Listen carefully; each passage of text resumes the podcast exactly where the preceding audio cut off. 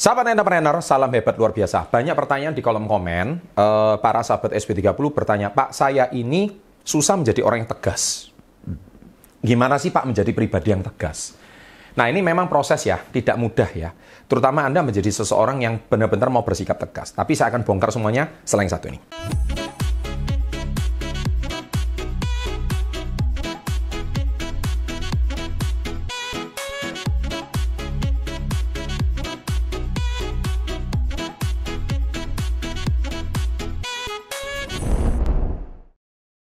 Nah, sebelum saya bahas lebih lanjut, saya kembali lagi ke buku Success Before 30. Itu sudah pernah saya bahas di bab 1, masalah mindset. Nih Anda lihat ya, masalah mindset. Mindset ini aja udah ada beberapa subbab, cukup banyak. Nah, salah satu subbab saya masalah mindset itu adalah di halaman 57. Di halaman 57 adalah lihat potensi diri dan segera putuskan. Dan itu sangat berhubungan dengan yang namanya menjadi pribadi yang tegas.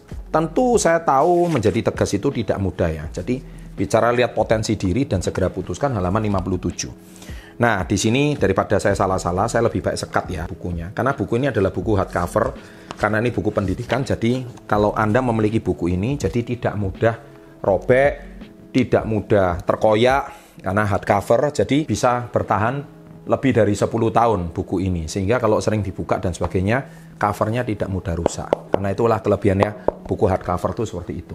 Oke, kembali ke bicara tiga cara menjadi tegas. Yang pertama adalah Anda harus bisa membedakan antara memahami perbedaan tegas, agresif, dan pasif.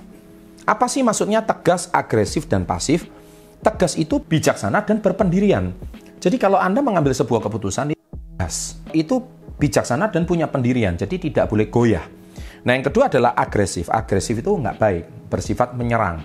Jadi kalau Anda misalkan marah-marah, itu tanpa sebab yang jelas, itu namanya menyerang, attacking people.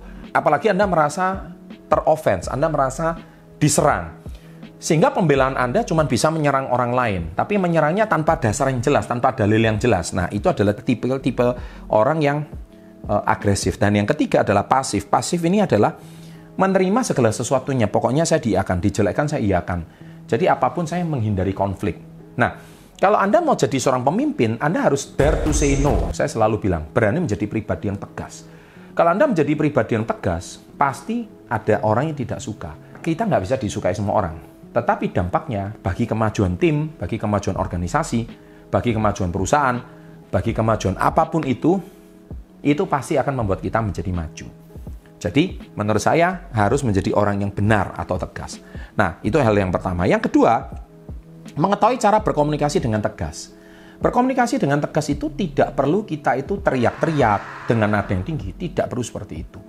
Nada yang tegas itu muatan biasa, berbobot, tapi punya pendirian, punya prinsip.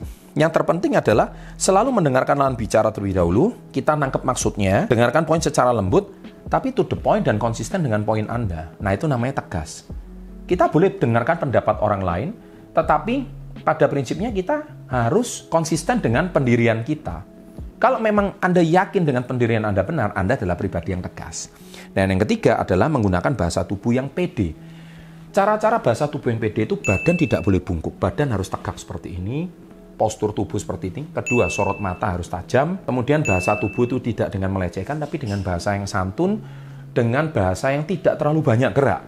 Cukup satu dua kalimat tapi dengan gerakan yang mantap. Saya yakin dengan bahasa tubuh di situ kelihatan sekali Anda orang yang percaya diri. Lebih-lebih di sini kan saya sudah bilang potensi diri Anda segera putuskan. Nah, jadi 11 tanda Anda ditakdirkan menjadi entrepreneur muda, bukan karena sampai tua. Di sini juga sudah saya bahas, poinnya lebih detail. Ada poin kedua, Anda punya kecenderungan berpikir out of the box, ide kreatif dan tidak akan muncul di kepala Anda. Kemudian juga ada poin ketujuh, Anda sulit menemukan orang di bidang Anda yang bisa menjadi guru atau orang yang lebih mumpuni daripada Anda. Nah, poin-poinnya lebih detailnya di buku ini. Saya nggak akan bahas, karena kalau saya bahas lebih lanjut, khawatirnya uh, video kali ini akan terlalu panjang. Oleh sebab itu, saya akan putuskan bahwa menjadi pribadi yang tegas adalah salah satunya dengan bahasa tubuh. Jadi silakan terapkan. Nah, ini yang sudah saya bahas ada 4 halaman sampai halaman 63. Oke? Sukses selalu, jangan lupa like-nya dan always salam hebat luar biasa.